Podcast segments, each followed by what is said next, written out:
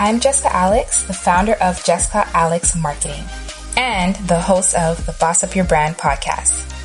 This podcast is all about your brand and how to market it well. We'll have expert guests come on the show and we'll also feature some of our favorite brands who are killing it online. Everything from design to having a bossy mindset, we've got your brand covered. Make sure to subscribe so you don't miss an episode. Now, why I like that word intention is because there is a why that's linked to it. Having a why linked to your business and having a purpose is so important. So how I kind of look at it is the intention is the journey, the purpose is the fuel that will lead you to your ultimate goal. And obviously the goal is the destination. And honestly, that's what's so beautiful about intentions because it's really about, again, as I said, the journey, right? And sometimes we're so focused on the ultimate destination that we don't get to enjoy that full journey, right? The, the process that led us to achieving our goals. But when you have intentions, you get to enjoy those little moments. You get to enjoy the moments that lead up to the ultimate goal, that lead up to the ultimate destination.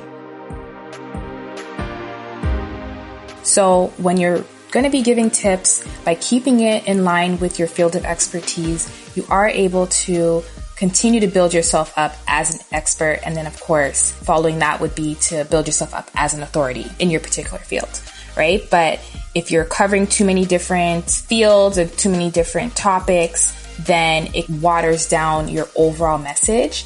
And if someone then now sees that you're talking about, for example, okay, let's say you're talking about marketing and then all of a sudden you're giving food recipes and you're then going on and talking about how to make shoes.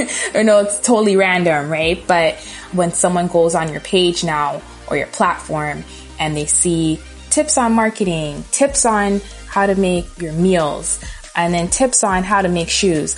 What are you an expert in? So by sticking to your field, having a niche, it's very, very important because that's going to again help with the value aspect and it's going to help with building that trust as well and building you up again as an expert.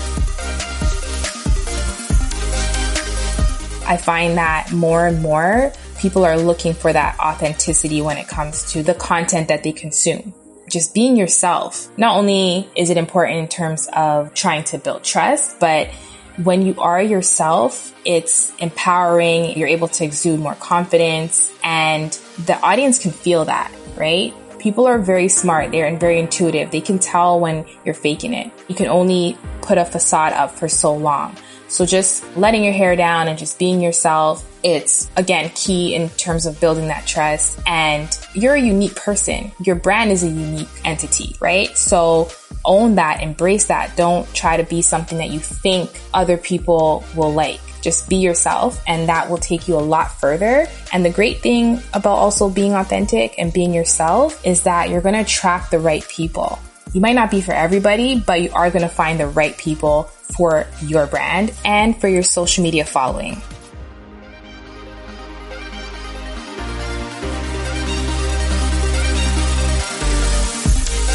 Thank you so much for listening to the Boss Up Your Brand podcast. If you've enjoyed this episode, please leave me a review. Your ratings and reviews help more people like you find my podcast. Don't forget to subscribe and share this episode with someone you think will love it. Until next time, stay bossy.